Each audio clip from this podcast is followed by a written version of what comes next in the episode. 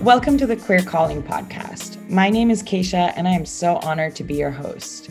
We are here because I want people to know that trans and queer pastors exist.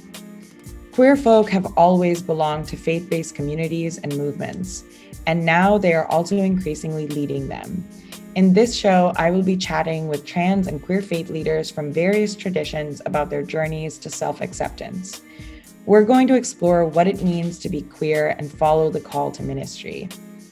I want to hear about how their queerness influences their leadership and their theology, and overall, what it means to be queer and in the pulpit. These interviews will be dropped throughout the month of Pride, so please, please hit subscribe to the show.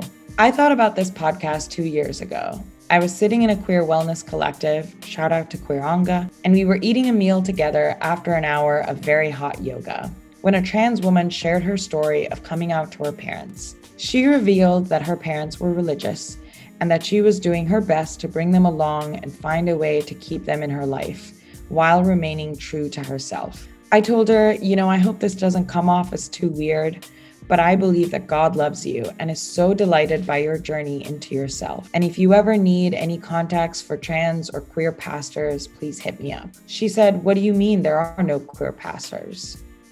I was floored. I said, Of course there are. I work with them every single day. This is the moment that was the genesis of this podcast.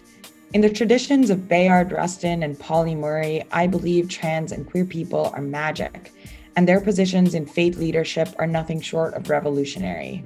I worked at Union Theological Seminary for about seven years. I was an openly queer person of color who was charged with inviting people to journey through seminary and I took particular care and joy in recruiting queer people. I had taken for granted that I had so much access to queer faith leaders and had lost sight of the fact that this was almost a secret in some secular spaces.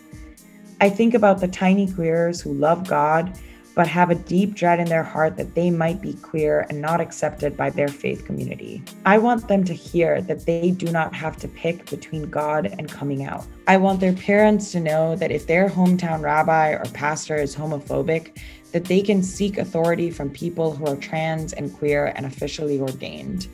And if there's a part of you that was harmed by the church as a young queer person, I hope that there is even one sentence in this feed that provides some sort of salve.